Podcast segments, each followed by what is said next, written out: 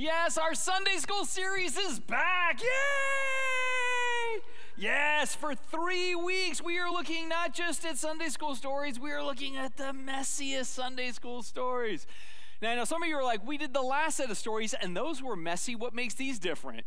Well, these stories are going to look at those stories and say, hold my beer and watch this because it's crazy, all right? So just that's what we're only doing three weeks, but it's gonna be fun. It's gonna be awkward. You're gonna feel a little uncomfortable and like, was I at church or not? I'm not sure. So anyway, so I'm gonna start this off with kind of some polling data. I just want to ask a question out there, and it's all about the word relativity. How many know the word relativity?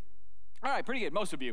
Uh, now, I mean this in a certain way because it can go two directions. It can either be like Einstein's theory of, or it can be the moral theory of. And I'm talking about the moral theory of relativity. In other words, people might pose the question this way Do you believe that morals are relative? So that's going to be my little polling data right now. So I'm going to ask the room how many of you believe that morals are fixed and therefore not relative? Raise your hand. All right, pretty good. Uh, let's put the courage on now. How many of you feel that morals are not fixed and may in fact be relative? Ooh, a few, few. That's pretty good, actually. This is going to be fun today. I like this. All right.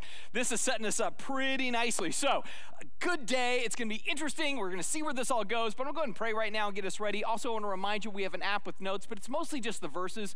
You can fill in the blanks on this one because the way it works, it's moving fast. I didn't do a lot of like single word point things. So, it's just kind of at your discretion there. But I'm going to pray, get us uh, ready for this, and get right into uh, what we have today. Jesus, uh, I thank you that you are upfront enough to give us stories in the scriptures that are messy and confusing and challenging and head scratchers. And we go, what do we do with all of that? And so I pray that you will kind of give us guidance by way of your spirit on how to interact with those things, to face those hard questions, to have answers for those things. And then maybe in that too, just remind us of hey, here is a life that is blessable. Here is a life that brings burden. Choose blessing over burden every time. Like that would be the reminder to us.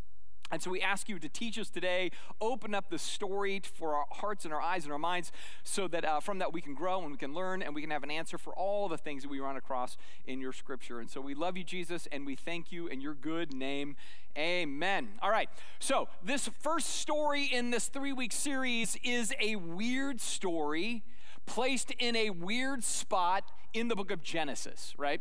And so the book of Genesis, we've done this before as a church, we've hit stories in that book, but really the heart or the core of that book is to give us this progression from where God starts with this one dude, Abraham, his wife Sarah, and they have a child, and how he moves the story from that little nucleus to eventually his grandson, and his grandson having 12 sons, and they represent really the 12 nations of, or the 12 tribes of the nation of Israel, right? So that's really kind of the heart of Genesis.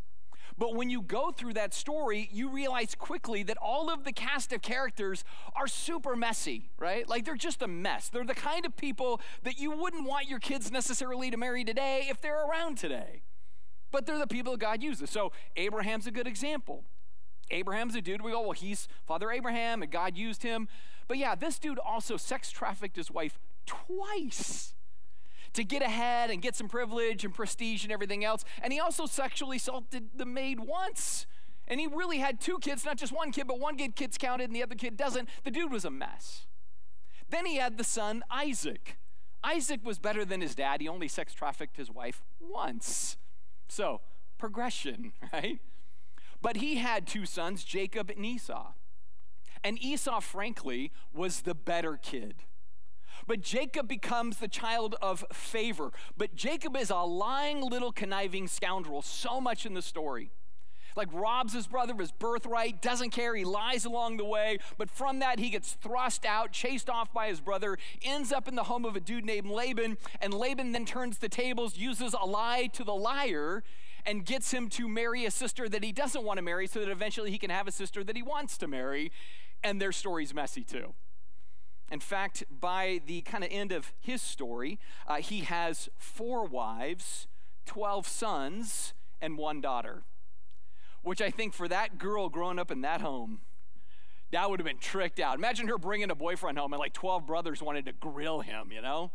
It was a crazy home. It was a crazy family. They put the fun in dysfunction with everything that they did.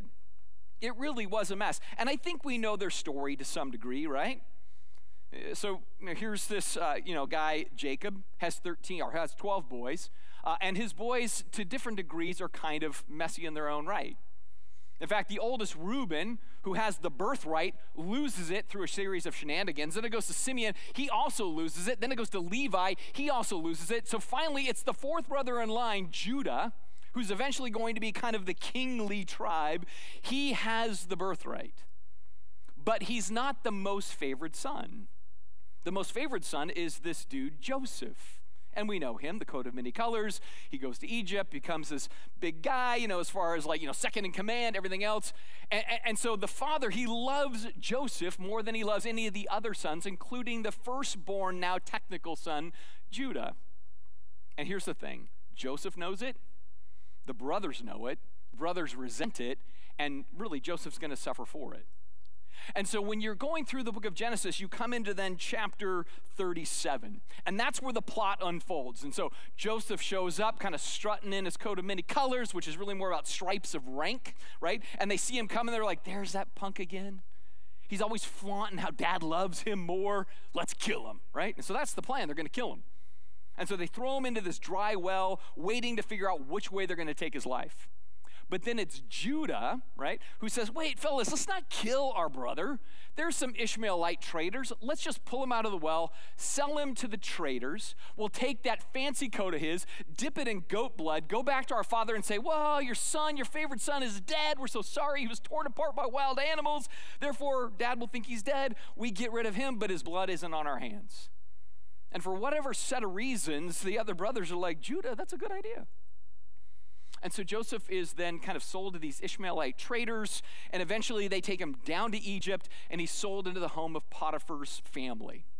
Right? So this highfalutin dude in, in Egypt. So that's chapter 37.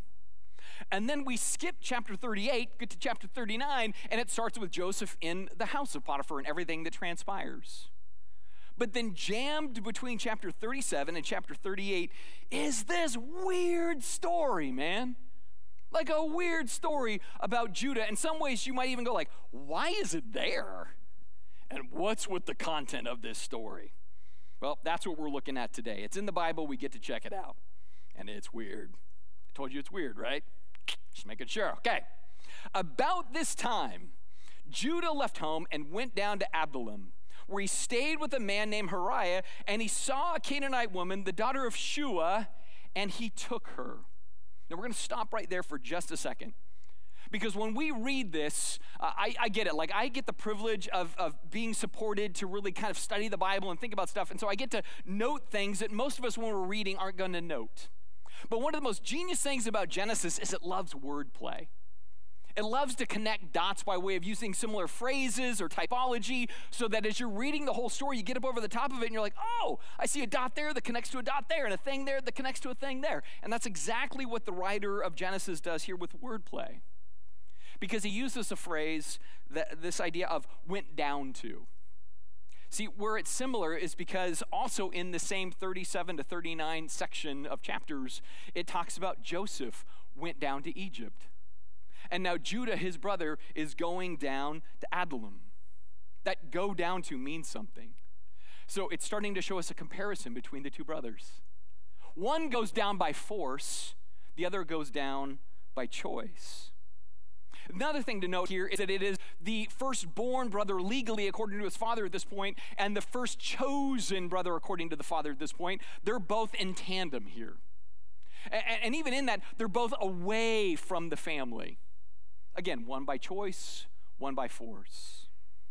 It's in this context that you start to compare Joseph and his brother, right? Where, where Judah is going to do things in such a way that are messy and clumsy and sinful, Joseph's going to do things in the same course of time that are wise and honorable and blessable. In fact, when we do the numbers, we realize that both of them are away from their family for the same time 22 years. Both of them are down elsewhere for 22 years. Both are living their lives for 22 years. But one is doing it right and one is doing it wrong. Another way that we see that uh, Judah here is in bad space is that it says he saw this nameless Canaanite and took her. that combination, saw and took, every time in Genesis is bad. It's bad. Remember the first time you saw it? The woman saw the fruit and took it. The next time is in Genesis 6, where these things called Nephilim, which we think are like supernatural beings, like fallen angels, they saw and took human women for themselves. And we see it again in chapter 12, we see it again in chapter 36. Every time saw and took comes up, saw and took is bad. Almost to the point here that it doesn't really seem like this is a marriage as much as he's just kind of taking advantage of this nameless person. Eventually, she is his wife. Here, we're not quite sure if that's the case, but it just shows that he exhibits selfishness over wisdom. More than that, he's taking something that is forbidden to him. Just as the fruit was forbidden to the woman, a Canaanite woman is forbidden to Judah because his grandfather, his father, everybody said, never, ever get connected with a Canaanite. Don't procreate with a Canaanite. But he goes all in on her, quite literally. He took her and he went into her, and she conceived and bore a son, and they called his name Ur. Then she became pregnant again. She gave birth to another son, and she named him Onan. And then she gave birth to a third son and named him Shelah. And at that time of Shelah's birth, they were living in Ki Zeb. Now, all these things don't mean a bunch to us, but in Hebrew, the first son means watchful, and the second son means vigorous, and the third son means drawn out, or we could call him forceps, because it's from the womb. Like he was a tough birth. First two were easy, third one was a tough, tough birth. But one of the things you may not notice in the way it was said, it's so subtle. But the first son, when he's born, it says, he, Judah, named that boy. But the next two boys, she names those boys. In other words, he shows up for the first one, kind of blows off the next two. Right? Not as engaged, not as caring. Who knows what he's up to? We don't really know. But you just know, like, here's the sense of this dude's character. He just takes what he wants. He goes after forbidden things. He's not always showing up as a father. And by the na- way, the, the name of this community here literally means to be a liar, which is so fitting for who he is. Because what did he do with his father? Your precious son is dead. Here's the robe with the blood. He was torn to bits by beasts. He's a liar living in Liarville. So the story has these layers of trying to set us up to understand. We have this one brother who's going to be in Egypt facing hard times that he didn't choose and he's going to do it all right. And then we have this other brother who has freedom, but uses his freedom in abusive ways and isn't being what he should most be. And so while Genesis 37 to 50 show again just this great uh, kind of kind of disposed character in Joseph, it shows just this reckless dude in Judah. And then picks up in verse 6 over the course of time. Judah arranged for his firstborn Ur to marry a young woman named Tamar. But Ur was wicked in the sight of the Lord, so the Lord took his life. So, boy watchful was apparently not so watchful, and God kills him. He smites him in this context. And this is the only story that I've ever run across in the entire Bible where the idea is like God Himself killed this guy. Like, in other words, it's like, look, the ground opened up or fire came down or whatever else. But this is like, guys, just like, I just strangled him on the spot. Like, like he was that bad. We don't know how bad he was or what he did, but it was bad enough for this. And so the firstborn son of the family dies with this wife, but doesn't have an heir or a son left to her as he dies. So, so he has no heir, she has no protection. That's sort of the problem. And this is where the story gets weird. So then Judah said to Er's brother Onan, Go into your brother's wife and perform the duty of a brother in law to her and raise up an offspring for your brother. Isn't that so romantic? Right? Come on, bro, take one for the team, do your duty, impregnate your sister in law. That's a weird story, right? It's weird, man. I, I just look at this and go, well, what's going on here exactly? All right, here's a little bit of like, we have to do a little history stuff. So eventually, Moses will write the, the law or the Torah or the instruction. But that's 500 years from this story. It's a long way off before that happens. So, what's being referred to here is a more local tradition that eventually Moses will incorporate into his instruction. So, he borrows it from the culture that they're in. But this is known as the Levirate law. Levirate literally means brother in law law. And so here's the way it's structured there is son number one, and he dies with a wife but no son. Thus, son number two is supposed to step in, impregnate the wife of son number one so that she can have a son. The son that she has is then the heir to the son that died, even though the biological second son is kind of the father. But by doing that, then it continues the legacy of the older son that has died, keeps his name intact, and then kind of keeps the family rolling in that particular way. So that's kind of the structure. So it's a weird tradition, but it's a tradition nonetheless. Now, the positive of that is the fact that in this story, Ur would still have a legacy. And because of that, Tamar would have protection and financial wherewithal, especially when Judah eventually dies. She'll actually receive the lion's share of, of the, you know, kind of the what's passed down in the will because he would be like the firstborn to the family. The negative side for Onan is twofold. One, suddenly it goes from a pie of two back to a pie of three that will be cut up in the inheritance. So he's like, oh, I was going to get so much. Right now it's going to go back to three, and then that guy's going to get more than me. That's one part of it. And then the other part is in the current circumstance, he is the firstborn. Right? The firstborn is now dead. He's the firstborn if there's no heir. So from this, he has a decision to make, right? One is that he can fulfill his duty, do what's expected in the Levirate law.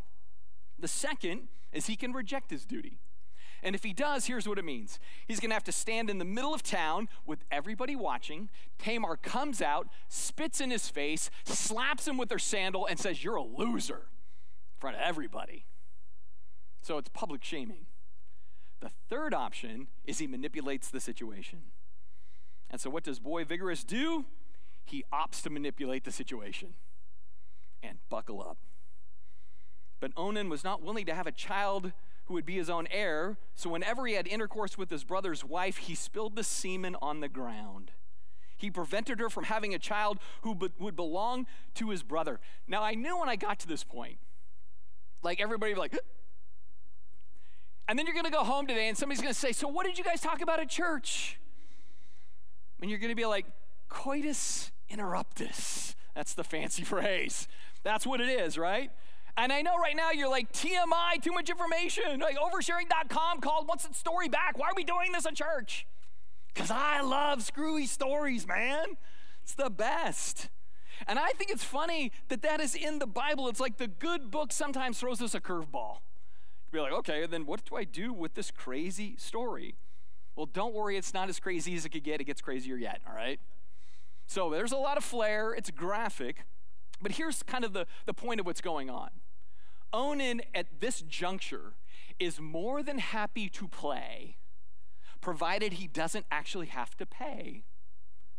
So he's using this woman in this kind of swipe right hookup environment. Like, sweet, I get party time without any responsibility. I'm all in on that. So that's exactly what he's doing. It's reflecting the idea that he is using her with no plans to aid her, right? He's exploitive without any mercy or grace in what he's doing. Thus, the Lord considered evil for Onan to deny a child to his dead brother. So the Lord took Onan's life. So Captain Vigorous here kicks the bucket by way of God's right foot of retribution, and he's gone. He's gone, though, not really for having sex. God takes his life because he's denying Tamar her right. He's denying to take care in a way that she needs care. He won't step up for his deceased brother and meet the needs of this woman. And so now you have two sons of Judah down, right? There's only one left in the story. So then Judah said to Tamar, his daughter in law, Go back to your parents' home and remain a widow until my son Shelah is old enough to marry you. Now, this is not how it should have worked. Culturally, Judah should have brought her home to his house and he should have taken care of her. He's not doing that. And, and instead, he's going to send her back to her home, which is to be shameful for her. The other thing that's supposed to happen here is he's supposed to bring her into his home till his son is old enough to marry her, which, according to that culture, is 10 years old. Ew, right? Can you imagine a 10 year old boy marrying a grown woman? Well, that was kind of the culture, right? But he's shirking his responsibility. And by doing that, he's limiting her potential, her future, her protection. Instead, he just relegates her to a widow. He's like, you know what? You're, you're franchise tagged. You're just stuck now in widow status.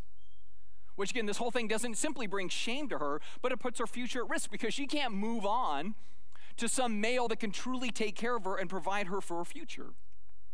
What's worse about this, though, is that Judah is a little liar, just like his dad was a liar, just like their granddad was a liar, because he has no intent of giving her to his last son.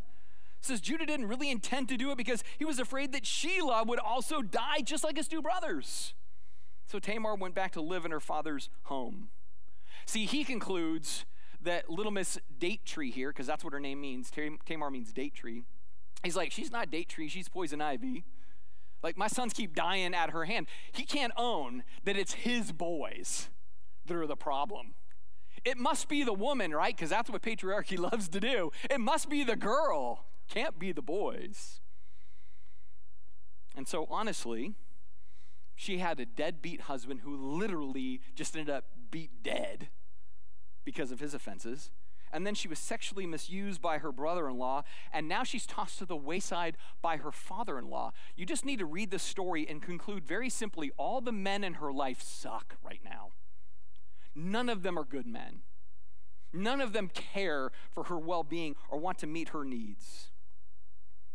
And then it says in verse 12, some years later, Judah's wife died. And when Judah was comforted, he and his friend Hira the Adullamite went up to Timnah and supervised the shearing of his sheep. Now, this is just a funny note here because I think it's funny to tell. But in Hebrew, this has two different directions it can read. It might read, after many days, Judah's woman died, and he mourned until comforted. The other option, and really the stronger option, is that there were many days, then Judah's woman died, he was comforted. The difference being like, finally done. Right? She was always nameless in the story. It wasn't like she gets any notoriety. Like all the other wives get notoriety, she gets nothing. And so from this, it says he's going to shear the sheep, which in that, you might be able to add to that if you know what I mean. Right? In other words, yes, he's probably going to go shear sheep, but there may be more to this. It reminds me of like when somebody's like, hey, I'm going to go with my college buddy to Vegas to the trade show. But while in Vegas, there's other stuff to do. It, it kind of has that spirit. So it says he's going to go shear the sheep. But then somebody told Tamar, look, your father in law is going up to Timnah to shear his sheep. It's like there's like, hey, we know what he does while he's here. Your father in law is coming and it's for the shearing, and we know that there's more that tends to happen in his world. And so it's in that space that you now have the opportunity for a confrontation, right? Tamar's been waiting for a long time to be finally put into the arms of her, her kinsman redeemer here in the third son, and it's not happened. And it's not going to happen according to the inside knowledge we have about Judah. And so, from that, even Tamar is aware. It says she was aware that Shelah had grown up, but that no arrangements had been made for her to come and marry him. So, Judah's left her high and dry, makes her future bleak. So she's taking action. She changed out of her widow's clothing and covered herself with a veil to disguise herself. Then she sat beside the road at the entrance of the village of Enaim, the road to Timnah. Two things here the veil. This is brilliant in wordplay again, uh, because it's both a disguise and it's a veiled meaning, right? So the disguise is obvious, like, oh, okay, she's wearing a veil, you can't see. But in that culture, veils were worn by betrothed women right? So if you were engaged to somebody, you wore a veil. And the veiled meaning of the veil is she's stating out loud in front. Anybody that comes to her, you're a chosen or a taken woman, you're betrothed to somebody, and in her world it's like, right, Shelah, the third son, I'm betrothed to him according to law. My father in law is not pulling the trigger. In fact, he's going out of his way to keep it from happening, but that is in fact my situation. That's my legal right, and I'm sitting at the gate waiting for a derelict father in law to come and realize he's violating the law. But then the location literally means the gate where eyes are opened. It's so good. I even love that wordplay veiled eyes, but the place where eyes are opened. Because what Tamar is really doing at this point is exhibiting both resistance and resilience in the face of repeated abuse and dismissiveness. Like, she's just like, man, I'm, I'm, I'm going to step up and I'm going to do a risky thing no matter what. And so you might be thinking, like, this is going to be a case of gotcha journalism, right? Where she's like, you're the guy and everything else, I'm going to blame you and everything else. Well, not exactly. So Judah noticed her and thought she was a prostitute since she had covered her face. So he stopped and propositioned her. He says, Let me have sex with you. He said this not realizing she was his own daughter in law. Go ahead and do it inside your little heart right now. Go, ooh, ooh, ooh, ooh, ooh, ooh, ooh, ooh, right? But this is not the only time there's been a character in the Bible that's kind of like, Your Honor, I didn't realize. Like, it's pretty common at times right? In his own family line. Like his dad was like, Your Honor, I didn't realize it was her sister the night of her wedding, and now, you know, like it's not uncommon. So there's going to be some of that here. But he's just pulling from his dad's playbook. And so he doesn't care that she has the sign of a veil of being betrothed. That doesn't matter to him. He finds her at the city gate and he's like, Well, this is Hooker Haven, I guess. He must be a prostitute. And he's feeling kind of spry. So he kind of hits her up. His eyes are wide shut. And so the haggling begins. She says, How much will you pay to have sex with me? Says, I'll send you a goat from my flock. What will you give me as a guarantee that you will send the goat? He says, What kind of guarantee do you want? And she answered, Leave me your identification sealed, its cord, and the walking stick that you are carrying. Now, there is so much actually happening in this story that's easy to read over the top of, right? It's part of the larger Joseph and Judah story. Because think about it Judah used an article of clothing to deceive his father. Now, Tamar is using an article of clothing to deceive her father in law. And Judah used a goat to deceive his father. Now, Tamar is using a goat to deceive her father in law. There's just these parallels. It's like, ah, look at the irony here, look at the irony there. And even here, Tamar is this typically invisible woman to her father in law until now he is got her locked in his lustful gaze. Right? So I didn't notice her before, but now I notice her now. Doesn't realize it's this daughter in law, but it's a big, big problem now. So she's been powerless up to this point, but now she's going to exercise her power and whether we're comfortable with it or not, she's going to leverage her power by leveraging her body in relationship to his passion to actually seek justice in the situation. Gets really uncomfortable really fast for our deontology moral ethics, but that's what's going on. Now, here's the problem for this dude he's not carrying goats on him, and she doesn't take Apple Pay apparently. So she wants a guarantee. And so the guarantee is this stamp, or it's like your family crest in essence a stamp, a cord, and a staff. What she's saying, you know what? Uh, just give me your symbols of family and status as kind of like this you know, holding thing, and I'll just hold on to that until you pay me what I'm due. Which is funny because this is exactly the same thing that happened with Jacob and Esau right? Esau was hungry and he gives up his birthright for a bowl of stew. This guy's giving up his character for just a little fling in the sack, right? So you're seeing again the nuances of his character. And so basically she says, you know what? Give me your wallet and I'll hold it until you pay me. And so he gave them to her, and then he went into her, and she conceived by him. Actually, in Hebrew, it's very like abrupt. You know, he, she, it, like that. And, and the way Hebrews would read this in their culture would be like, wow, she got pregnant the first time. That must be like a God thing, which makes us feel even weirder. Like there must be a design to this in some way, even in the messiness. And so her womb is in essence opened.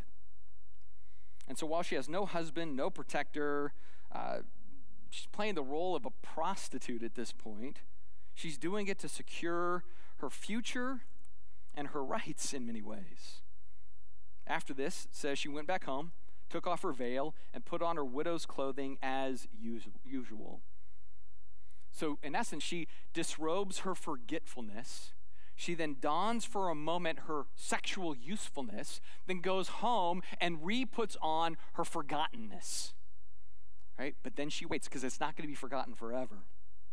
Later, Judah asked his friend Hariah the Adullamite to take the young goat to the woman uh, and to pick up the things that he'd given to her as a guarantee.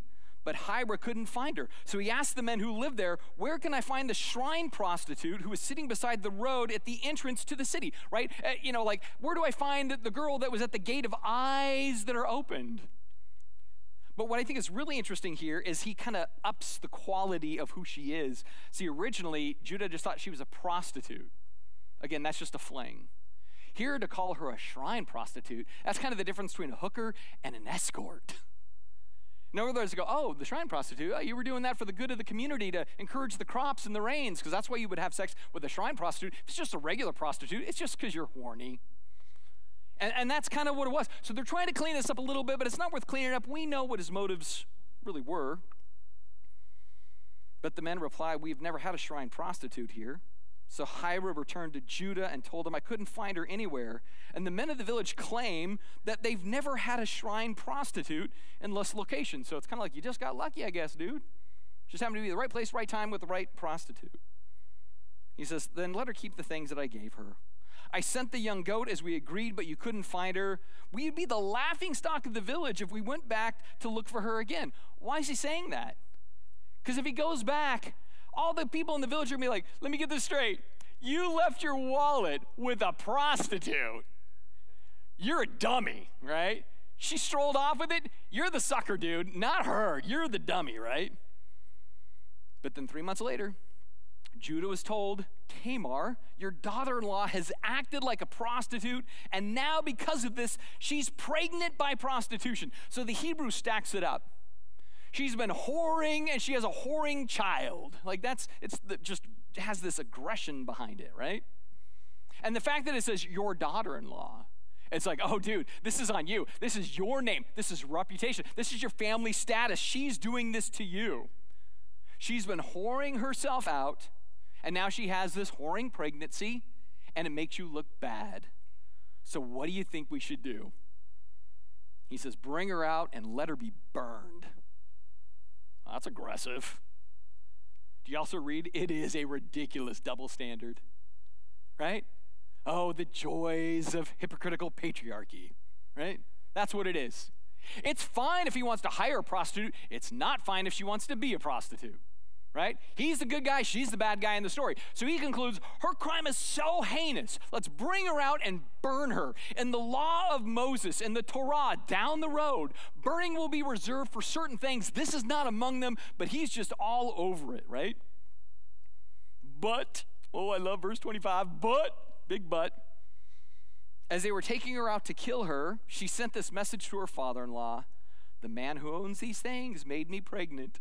Look closely. Whose seal and cord and walking stick are these? Oh, snap, baby. Dropping bombs, man. And clue style is like, it was Judah with the seal, the cord, and the staff at the gate of eyes wide open now. So cool. I love it. She's just flipping the cultural script because all of these men think they have power over this soul woman. They think they have control over her destiny and they are judging her in the space, not realizing she's flipping the script. And she's turning it around. And she's saying, You think you have power and you think you're so much more ethical and you think you got it figured out, but listen, you're all hypocrites now. You're the ones in trouble, not me. And I love the way she does this. She does it with panache, which is a great word because she, she doesn't make a declaration. She doesn't say, and you are that man. No, she's brilliant. She actually does it with like this invitation. It's kind of like she's like, um, whose stuff could this be? Hmm? So good. I love it. it. Says Judah recognized them immediately and said, She is more righteous than I am because I didn't arrange for her to marry my son. Now, honestly, I read this and I go, she was more righteous than you, bro? You ain't righteous at all, fool. You've been a mess in the entire story. But it raises the question for us how on earth could she be righteous? Like, you look at what she's done. She fakes prostitution, has sex with a dude. How is it righteous? We have to get in their sandals a little bit, but I'm going to give you five ways in which this is why she's declared righteous here. First of all, her motive was consistent with both custom and law. So her motivation was not, I'm just looking for a hookup or whatever else. She's like, no, this is a legally binding thing that people are not following through on. So that's one part of it. The second thing is she's going out of her way to honor her dead husband, who again was a deadbeat. But she's like, no, I'm still going to honor his name, even though he wasn't here for me, even though he wasn't a righteous man. I'm going to do the right thing in relationship to that. Another thing that's important is that, you know what? Um, it, it's kind of like she's the one that's been truly exploited in the whole thing. And she's been used and taken advantage of both as a daughter and as a prostitute. But then she's using that to kind of take advantage of the situation that she should have always been granted this right anyway. Like she's just kind of, again, turning the tables, flipping the script, spinning stuff around. Another thing is that she's going out of her way to honor that which her father in law is refusing to honor. And thus he, and apparently the writer of Genesis, concludes her, her conduct isn't sinful, but in fact, her conduct is worthy of being called righteous, or she and her person is righteous. Which it's interesting because when you look at the book of Genesis, there's only two people in the entire 50 chapters that are declared righteous Abraham and Tamar. They're the only two that are called righteous in the entire work. So I look at that and I go, wow, a holy hooker. That's crazy. Who would have expected? But that's kind of what she is. But it's not really that she's a hooker. That wasn't really her motivation, that wasn't really her heart. And it confronts Judah so much so that it says Judah never slept with Tamar again, which I'm like, that's a good idea. You should probably skip that, bro right?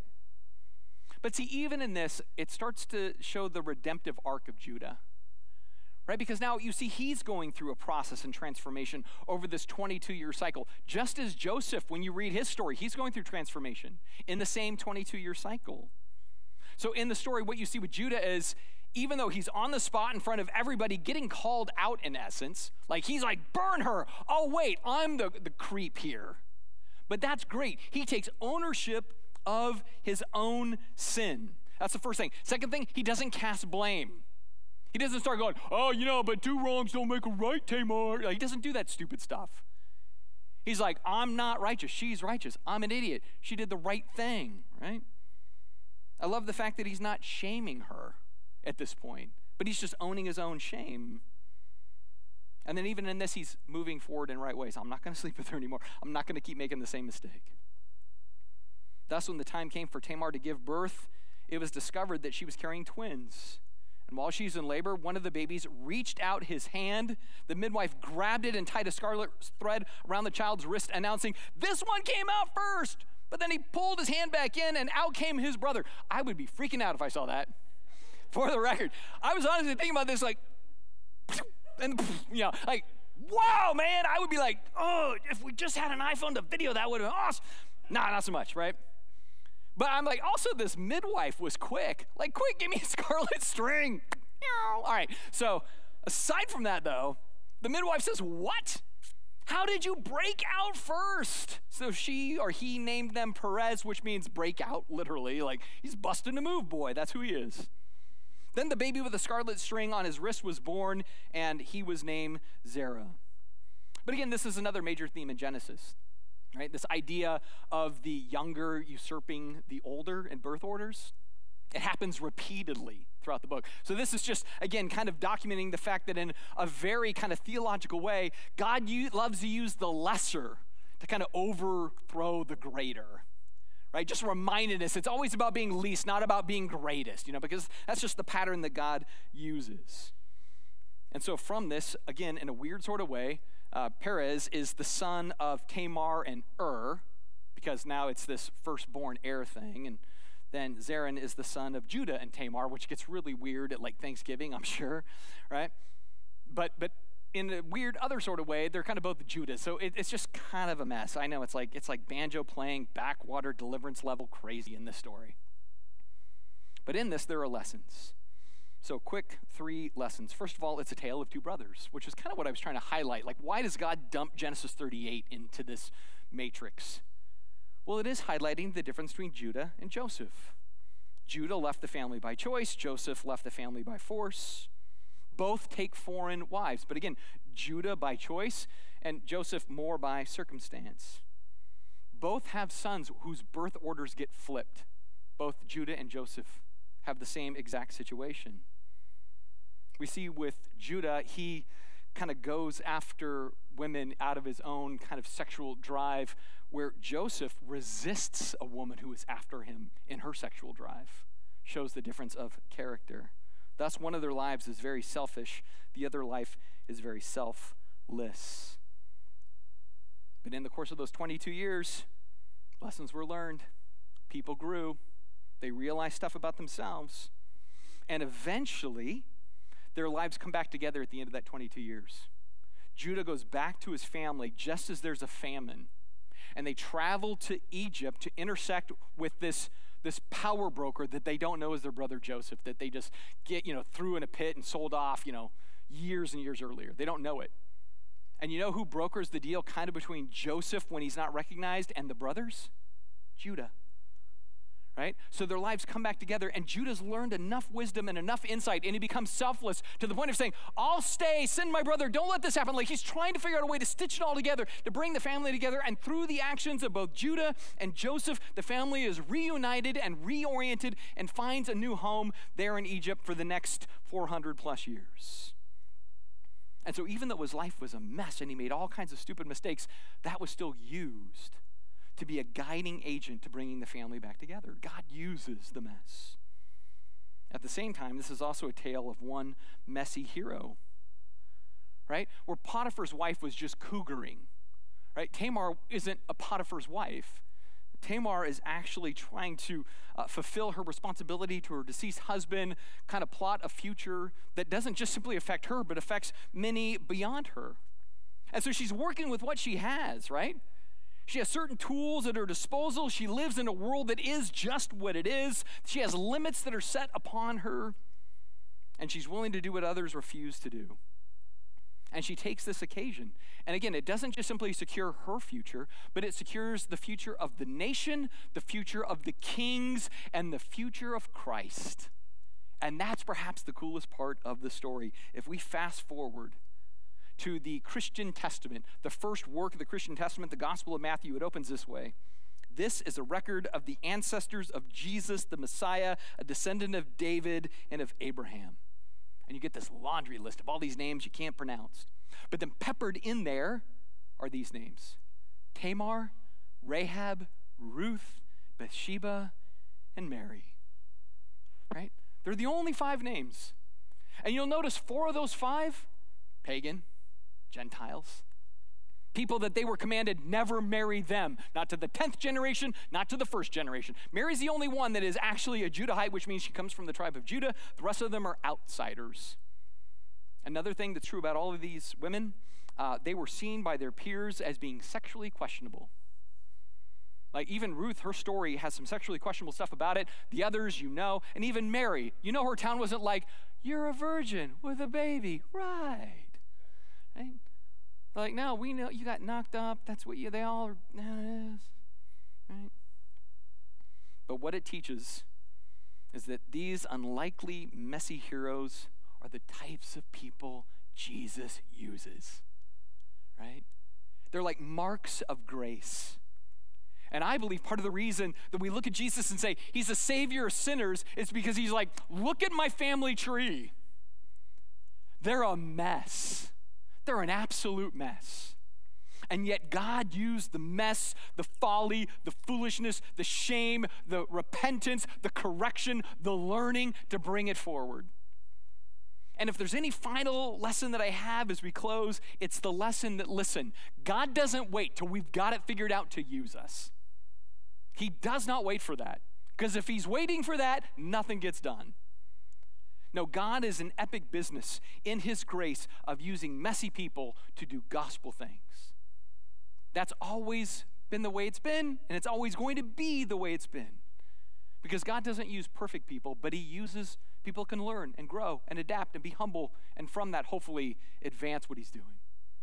Let's go ahead and pray together. Jesus, I thank you for your faithfulness. I thank you for your love. I think about anybody that might be in this room today, and I think about anybody that might be watching online where they're not a Christian, don't follow you, but from this are like, man, I am a messy person, but I want to be a messy person used. Man, if that's you today, that's a prayer away. That's where you just say, Jesus, I acknowledge my sin. I see your cross. I know you rose to give me life. I want life in you so I can be used by you, mess and all, for what you want to do in my life. If you make that your prayer, we want to know. We have a tile on our app you can click. A number will be on the screen when you open your eyes. You can just text us and say, I made that decision today. Jesus, for the rest of us, we know deep down inside we're messy. If we don't think we're messy, then we're messy. like we have a different mess problem. We're all messy people. And I thank you that it's your grace that saves, not our works, not our goodness, not our effort, not our cleaning ourselves up and hosing ourselves down. It's your grace. In fact, it's that grace that we remember today, even as we get ready for communion, that you came to the sick, not the healthy. You, came to sinners, not those who are super righteous. You came for messy. You rescue messy, you use messy.